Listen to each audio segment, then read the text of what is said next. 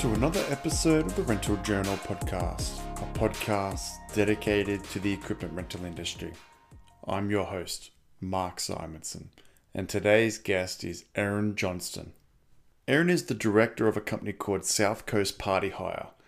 And over the past 12 months, I really haven't had that many guests from the event rental side. So I figured, why not dive, dive into it? Because that, that market has been truly decimated by the COVID 19 effects throughout the world. And I, I, really want to learn more about how some of these companies are, are managing and dealing with these ongoing challenges. Now, Erin's also the president for the events division within the Hire and Rental Association in Australia. So she's somebody that really gives back to the rental industry as well. So, Erin, thank you for coming on the podcast. To start off with, can we talk about how you first became involved in the event rental industry? Sure. I don't think it was something that I ever envisaged myself doing, and I'm certainly not someone who was born into the industry either. So uh, when my husband and I were living in Sydney, we both wanted to move down to the south coast, and neither of us had a job down this way. We both really, I guess, wanted to experience the south coast lifestyle, but we didn't want to be reliant on employers down here because it was a little bit difficult to find employment. Um, I was working as an event manager in Sydney at the time, uh, and obviously had exposure to a range of different style events in that in that particular role that I had. And we saw a gap in the market down here for something that we, I guess, thought was something that the South Coast needed. Uh, we do- certainly didn't start out with the intention to be what we are today. Uh, initially, we, we sort of just used our savings to buy some plastic chairs and tables and a few other little bits and pieces and set up a website. But it was certainly a small thing, sort of even a side hustle, you would say, that we thought originally. And yeah, it's just grown into what it is today. And we both love the industry. It's something that we're both really passionate about and we enjoy it. Yeah. So is that something that you always thought that you would get involved in in terms of event hire or like, because starting in a hire business is very unique as well. And you were obviously exposed to the event side. So how did that yeah. sort of come about? Well, look, when I, Nathan didn't have any experience in the hire industry at all um, prior to us starting the business. I, as I said, was an event manager in Sydney, but my role was not in hire at all. It was sort of in actually the creation and running of the events, and I would use hire companies for different things. We had a friend down here that had a small jukebox business and he sort of kept saying to us, Oh, I keep getting asked for tables and chairs. Every time I hire my jukeboxes, someone wants tables and chairs. And we sort of said to him, Oh, well, do you want to go into business together? And he was like, Oh, no, I don't, I don't want to do that. I don't want to do chairs and tables. And we were like, Oh, okay. Well, do you mind if we do it? And he sort of said, Oh, no, I don't mind. Um, so I guess that was how we identified the gap in the market for at that time, you know, 12, 13 years ago, was just chairs and tables. It was nothing more than that. But yeah, it was sort of we it, it did kind of just fall into our laps in the sense that we probably wouldn't have seen that gap in the market if we didn't have a friend who was, you know, I guess servicing the event hire industry already in a sense. So it'd be interesting to to walk through the history of South Coast Party Hire because a lot of people don't know how to start a hire business like like what like you mentioned that you bought some tables and chairs but it'd be great to understand like what the evolution of the company was and how it evolved and just to yeah. talk through the timeline a little bit. Well, we sort of, like I said, when we started, we certainly had no idea what it would become. And I don't think we even had any expectations, to be honest. Nathan, at the time, I was pregnant with our first child, and I had been working in going backward and forwards to Sydney, working still. And we knew that wasn't a sustainable situation for us. And, you know, Nathan couldn't sort of find that sort of stable employment. We'd purchased a lawn mowing business for him, which he was enjoying and really liked. So, like I said, we started this one as a side hustle. And so Nathan used to work Monday to Friday mowing lawns, and then he would um, deliver and pick up party hire equipment on the weekends. We did that for three years. In that time, Nathan's, I guess, lawn mowing run paid our mortgage and our life costs. And everything we made in the party hire side of what we were doing just went straight back into the business. So we were able to really start to grow and buy some more things. And, um, you know, obviously then as our first child got older, I was able to dedicate more of my time to it. And after three years, the first three years of Nathan working two jobs, we were able to sell the lawn mowing run and start taking the party hire on as a full time Are you spending your Fridays doing manual data entry? What could you replace that time with? Closing more deals? Spending time with family? What if you found a platform that could give you back your time and you got to choose what you wanted to do with it? Arrow is the sales and growth platform built for you. A simple and powerful way to close big deals. Unlock your growth today and visit www.try.rentalarrow.com. Again, that's www.try.rentalarrow.com.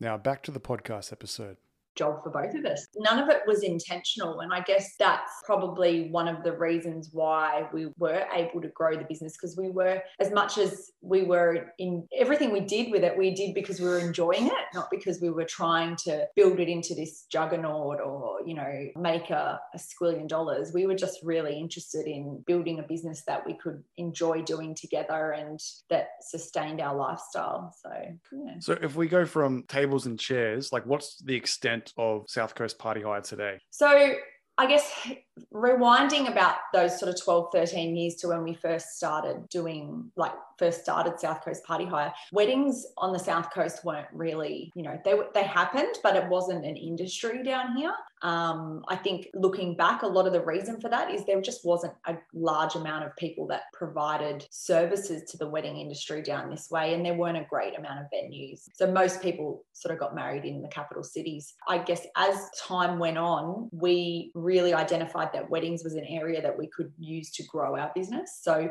we didn't pivot in a sense from the party hire side where we it was really, you know, just focusing on your mum and dad style backyard parties, but we certainly identified another avenue for our business, and that was weddings. Uh, obviously, to service that industry, we needed a lot more infrastructure and we needed a lot more of a range of equipment um, to be able to provide our clients with choice, because um, obviously, every client has a different view on what their wedding is going to be like. So over those years, sort of, sort of, I guess you know, two or three years after we started our business, the wedding industry really started to take off on the south coast, and I think that was where we really, where a lot of party hire businesses would have just hired out their standard equipment that they had been hiring out for many years. Nathan and I really identified that if we were to, you know, grow our range and uh, I guess bulk up our stock in terms of, you know, what we were able to to offer to our clients, we would certainly be able to take advantage of that market that was coming down to the south coast. Um, fast forward to today, and it's just an absolutely amazing industry on the south coast. It's there are so many venues, so many vendors. It's like one big family down here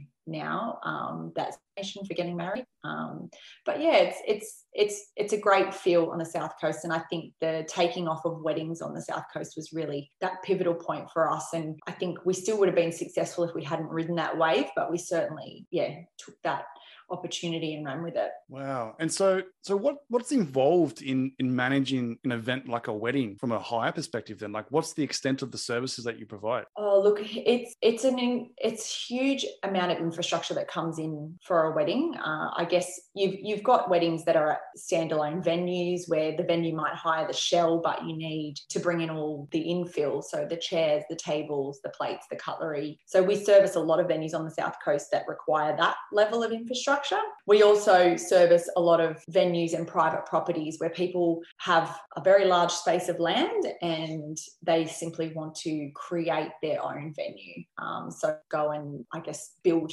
their own wedding venue. Um, and that's the real attraction of what we do is that we create a venue for our clients from the ground up. So they get a choice on every aspect of what their wedding looks like from the floor to the ceiling to the walls to the tables to the chairs, plates, cutlery, glasses, napkins, lighting. It's pretty much, yeah, a, a huge range of equipment that comes in for those weddings that are sort of ground up to style weddings. And it isn't an option that everyone likes or chooses because there's certainly a lot of choices that need to be made and a lot of T's that need to be crossed and I's that need to be dotted.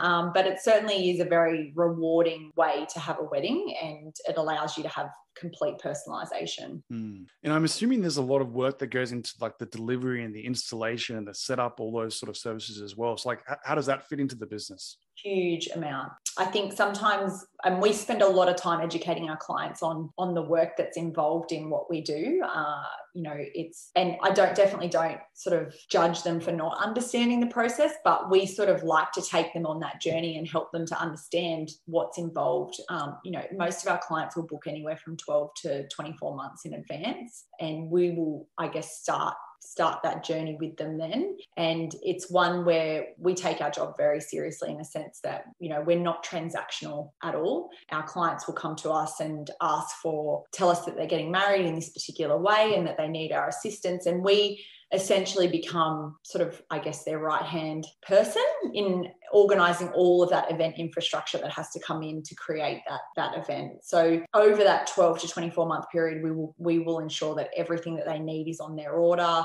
We provide them with loads of choice on items. We provide them with loads of advice on bringing everything together from a styling perspective as well. We're not stylists and we don't do that, but we certainly like to, you know, help them pick pieces that that sort of go with the style that they're looking for and that kind of thing. So, um, and in terms of the actual delivery and I guess you would call bump in and bump out process, this is extremely labor intensive. So, in the lead up to someone's wedding, it would, you know, there'd be days that go into preparing the equipment at the warehouse, ensuring it's all ready to be transported safely, loaded onto the trucks, uh, and and all of that. Um, and then in terms of actually going out to site, you know, to build a standard size marquee with a floor and um, all of the trimmings and infill, we'd be looking at a crew of anywhere from, you know, six to 10 guys, you know, anywhere from six to eight hours really um, for a bump in. So we allocate a full day for, for each one of our bump ins unless they are of a huge nature, in which case we'd obviously dedicate more days to it. But the man hours involved in getting it perfect are intense. And then on the flip side, We have to bring it all back, pack it all down, bring it all back, clean it, and then turn it around and obviously have it ready for the next client as well. And that in itself is a huge job. We've got a, a, our sort of, I guess, operational team is divided into site and warehouse crews that manage each part of the process um, to ensure that it's yeah perfect almost almost perfect every time at every step yeah because i could just imagine the pressure around someone's wedding their big day hey they want this particular item on the on the table and there's one missing and just one yeah. thing missing can ruin as you probably know with weddings can ruin someone's day so yeah. it's all yeah. about getting that that perfect thing ready for the the preparation and the delivery and lots of stuff and i can't imagine the the, the work that goes into making sure that it all work goes through correctly there's so much work and i think the reality reality is is that that you can't just employ people to make things perfect. You have to they have to you have to have a culture of high performance high quality care for the outcome care for each other.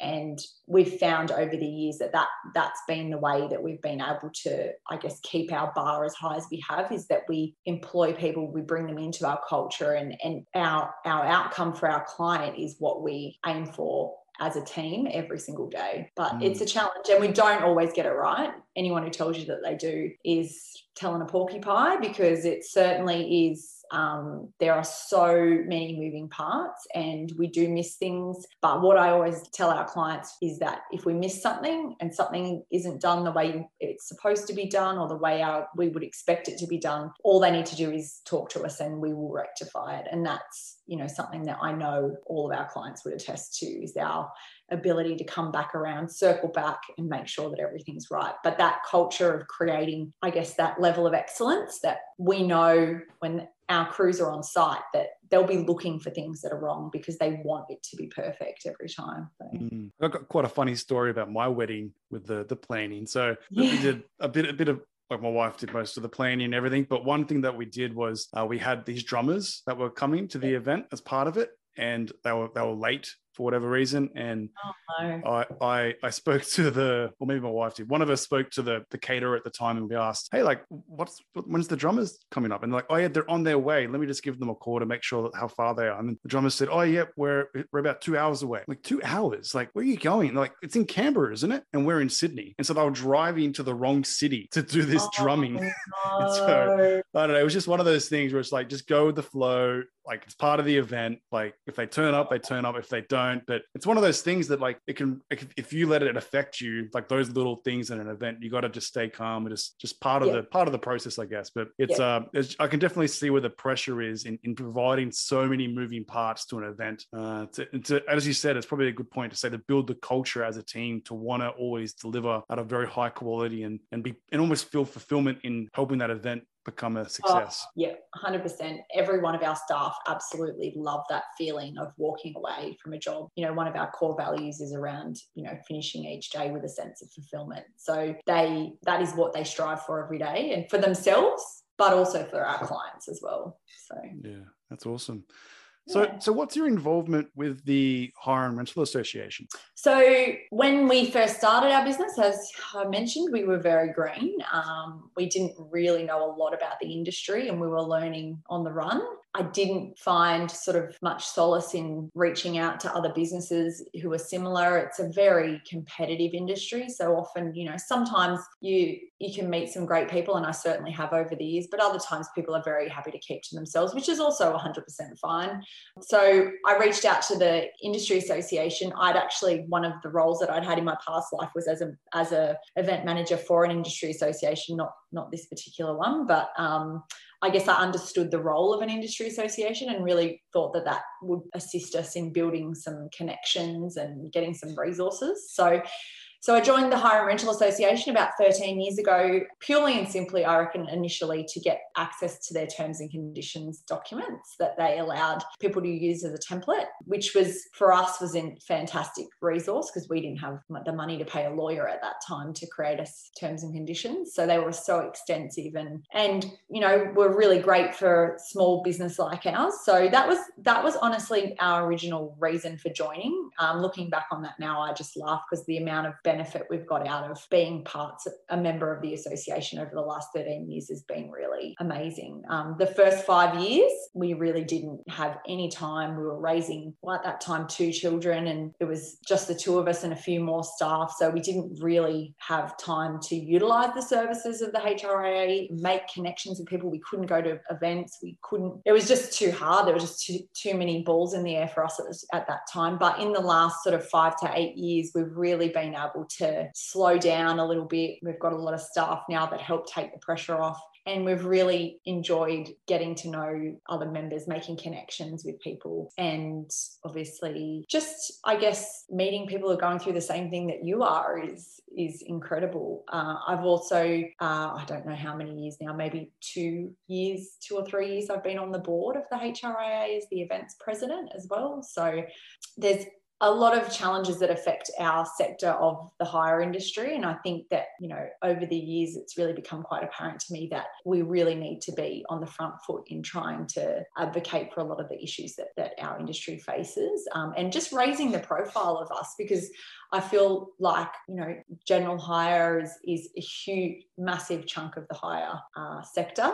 So often that is what people think of when they think of hire. And I would love to eventually be able to, I guess, pivot that or include events as as you know as as front of mind as as general hire for people when they think of the hire industry so mm. yeah so it's been a great experience being involved in the industry association and i've loved the last few years where we've really been able to maximize that value of connection with other people. That's awesome. Who would have thought no exposure to president of the event side.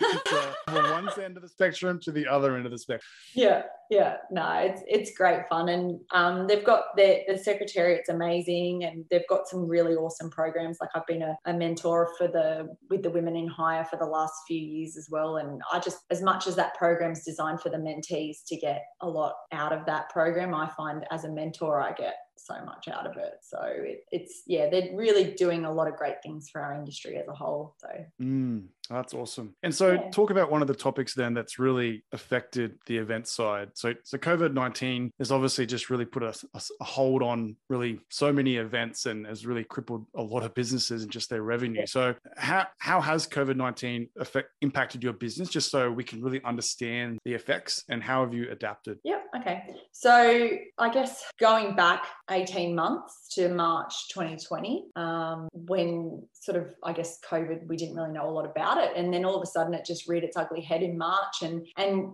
slowly but surely we started getting calls from clients and we were like, oh, this is a bit weird. Like, what's going on here? How's this going to affect us? And Nathan and I, one of our biggest strengths is, you know, responding quickly to things and and, you know, I guess really coming up with strategies that help us to to ensure our business stays viable. But we'd never experienced anything like this before. We'd experienced the bushfires in the January, which had a massive impact on our business as well on the south coast. But this was just starting to become much bigger than that. And I, I sort of remember the one day, and I can't remember what the date was, but it was in late March where all of a sudden we lost everything overnight. It was just like every single job that we had in our system for the next you know four to five months just disappeared and it's it was the most crazy feeling because I had the girls saying to me, What do we do? This person's calling. What am I going to say? And all of a sudden, I just started laughing. And I was just like, Wow, I really don't know what else to do but laugh because if I don't laugh, I might cry.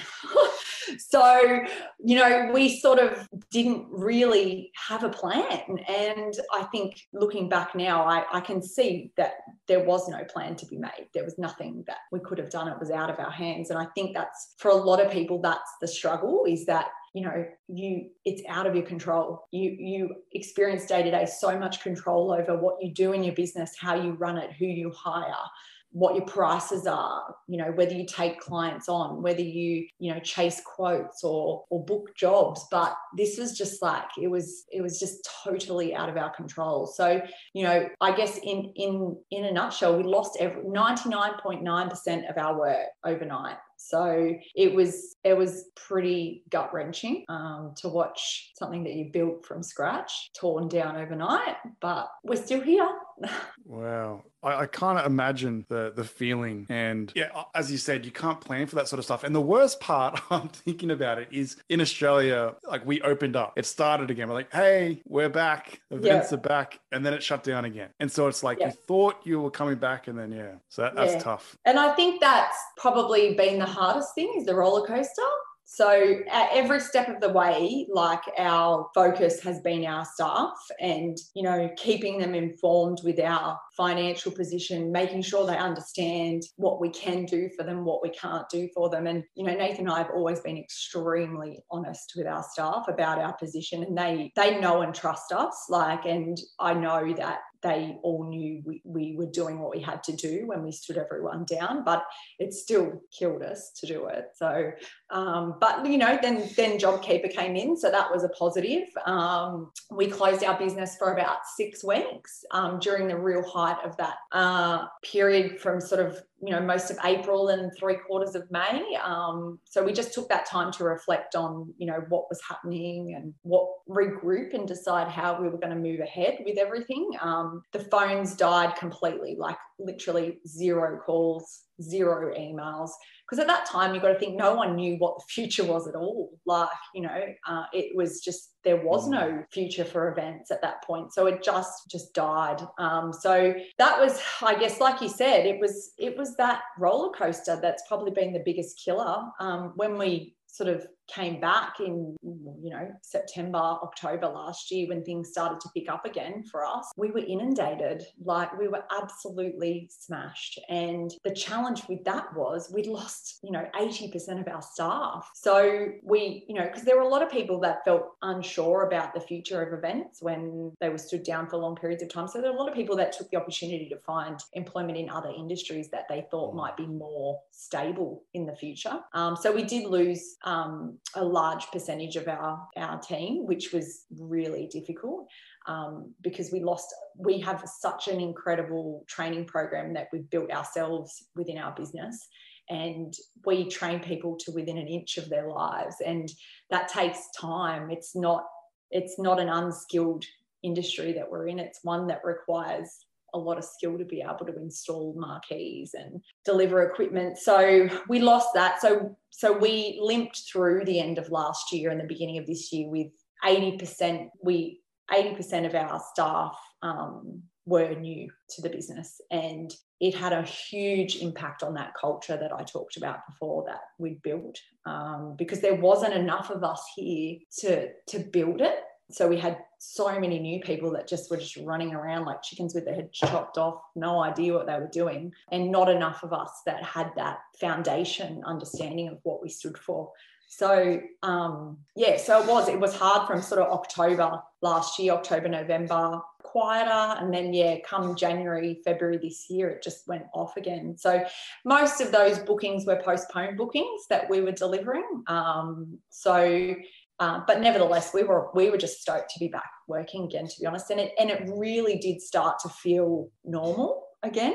And then yeah, then June hits again and back again back back into it i think there was another small lull in october last year where there was an outbreak as well or december i think it was but you know i had a had an email from a client the other day who was who was a little bit upset that you know, we weren't refunding deposits and she had to transfer a booking and how it was devastating for her. And as much as I totally understand and empathize with everyone's situation, like I said to her, you know, everyone has a story. like everyone's got struggles. And, you know, we're staring down the barrel of rebuilding our business again for a third time in 18 months. Like it's, yeah, it's going to be hard. All right, everyone, we are back. We recalibrated. Erin's back on in the right mindset to continue the podcast. So yeah, it's it's very emotional everything that we've been talking about, and you can imagine going through almost losing your business potentially is something that's tough and, and working your whole life towards. So yeah, really appreciate Erin talking through everything so honestly. So something I did want to touch on is any advice that you might give to any other event rental businesses that are struggling at the moment. Yep. Yep, for sure. I think um, there's it took us a while to get into the mindset of i guess you know into a growth mindset really of looking at this as an opportunity to to better ourselves and our business which you know i won't lie there were certain days where i didn't think i wanted to think that way but um you know nathan's very much he's been like the strength to keep sort of going forward and finding ways to make things better. But one, you know, we definitely did a lot of work with our staff. I think that was probably our biggest learning was how important our staff are, how they're the backbone of our business, really. So we've spent a lot of time engaging with them. Um, we've spent a lot of time setting up initiatives in house that that I guess increase their well-being and their mental health. Um, a lot, a lot of training, so that when we do kick off, we're ready to go. So staff has probably been our our biggest focus. Knowing what supports available out there as well i think a lot of businesses have struggled and like to know what's available for them out there and how they can access support financially or be you know be it whatever they need. So just spending the time to understand what it is that's available out there for you. The hria have been really good at communicating that to members as well. So that's been really good. But just surrounding yourself with with the people that can help you in that area as well. Work on your business. That was the other thing we learned. We never ever ever got a chance to work on our business. We were always working in it. We were so busy. And busy just keeping everyone going and keeping the staff motivated and, and making sure everything that was going out was perfect. But the lull has really given us that opportunity to take a step back and have a look at the business from a different angle and work on it and not in it. And it's been one of our goals for years to get to that point where we can work on it and not in it. And I really can say we have made some incredible changes to our business that we probably would never have had the time to do if it wasn't for this. So we certainly can thank COVID for that um, planning like what when you're working in your business making sure that you're planning for the future. Like you still need to make plans. I know that there's no certainty at the moment but making small plans for if this happens at this point then we will do this. You know really i guess thinking about what's going to happen next and and trying to come up with strategies for different scenarios. That's been frustrating at times but also really good because when things have happened and we've already got a plan for it then it just goes into action and that's been really good for us as well so probably a couple more things focusing on on sales like really I guess up using that downtime as well to upsell the clients that you've still got for weddings who are obviously further away from the quieter times. Um, you know, talking to them, engaging with them, finding out whether they've got everything they need on their order. You know, really delving deep into that and using that time to to yeah definitely look at upselling them in a way that's not you know sounding like you're being a salesperson, but really maximizing the value of your orders. And I think that connection with your clients is something that people are craving. It doesn't matter who you are at the moment or what what industry you're in, you are isolated. Everyone's isolated. So if you're calling your clients and just asking if they want to go through their orders or, you know, connecting with them, don't be afraid to ask them what their plans are. Like we have hit our clients head on.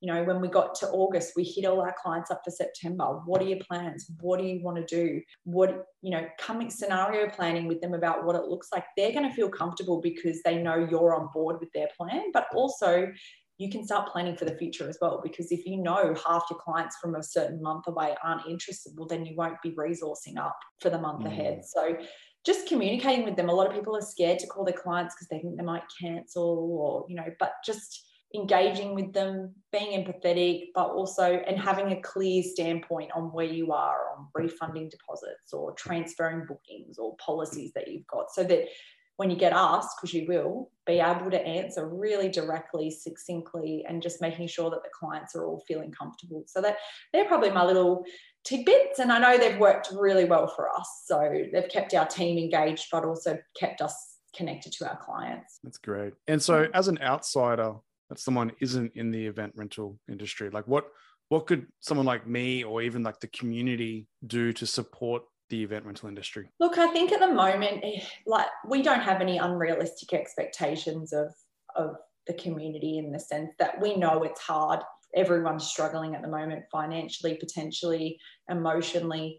Um, a lot of people don't want to book their weddings because they're scared or they don't want to lose money. I think just taking a leap of faith. There is it's the same as you know when you say oh we want to have a baby but it's got to be the right time. It's it, there's no right time anymore for anything i don't think. I think there used to be a plan that you'd you know you'd get engaged you'd get married you'd buy a house you'd have a kid. Like it's just there's no right time in for anything anymore. And i think you need to if you are considering getting married or having an event back the people like the local businesses in your area talk to them be upfront ask what their policies are understand that you know you you can have a really positive impact by just continuing to plan whether your event is now or in 12 or 24 months. Like the planning that you do now and the deposits that you pay keep these businesses going um, and they will they will stand by you. Like our industry is is one like i said earlier that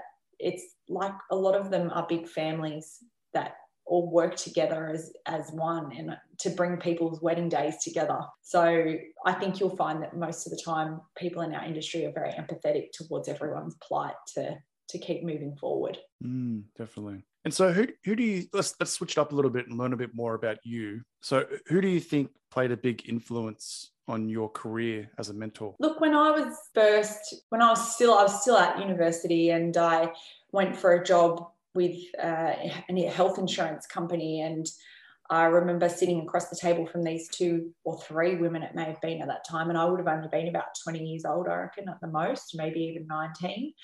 And I was going for a role that was way above my experience, way above my ability, but there was something about it that just attracted me to it. And I met these three ladies. I had my interview and I eventually got the job. And I met at that time, I met a woman called Jackie, and she was she was a hurricane in all the right ways and none of the bad ways. She was an incredible person. She was just she was fast paced. She was she had high expectations of me. She she knew I wasn't at the level I needed to be to do the job, but she could see that I I was able to learn quickly. And, and she basically took me under her wing, and um, I worked with her for the next five or six years. And I went to a different organization with her after she left that particular one. And she's been a constant in my life since I was, yeah, around 20 years old now, I reckon. So she's got an incredible business acumen and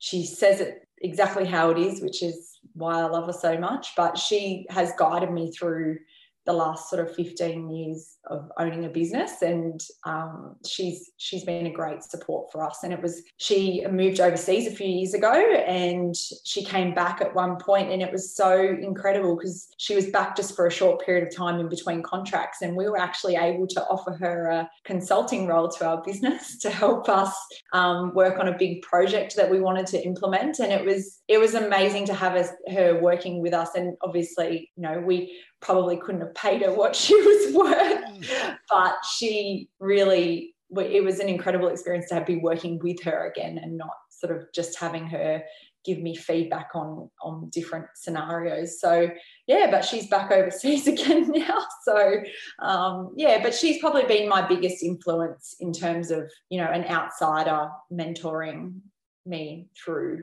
my career so that's awesome. And so you said that you're meant you're involved in the the Women in Hire program and those mentor programs within the equipment rental industry.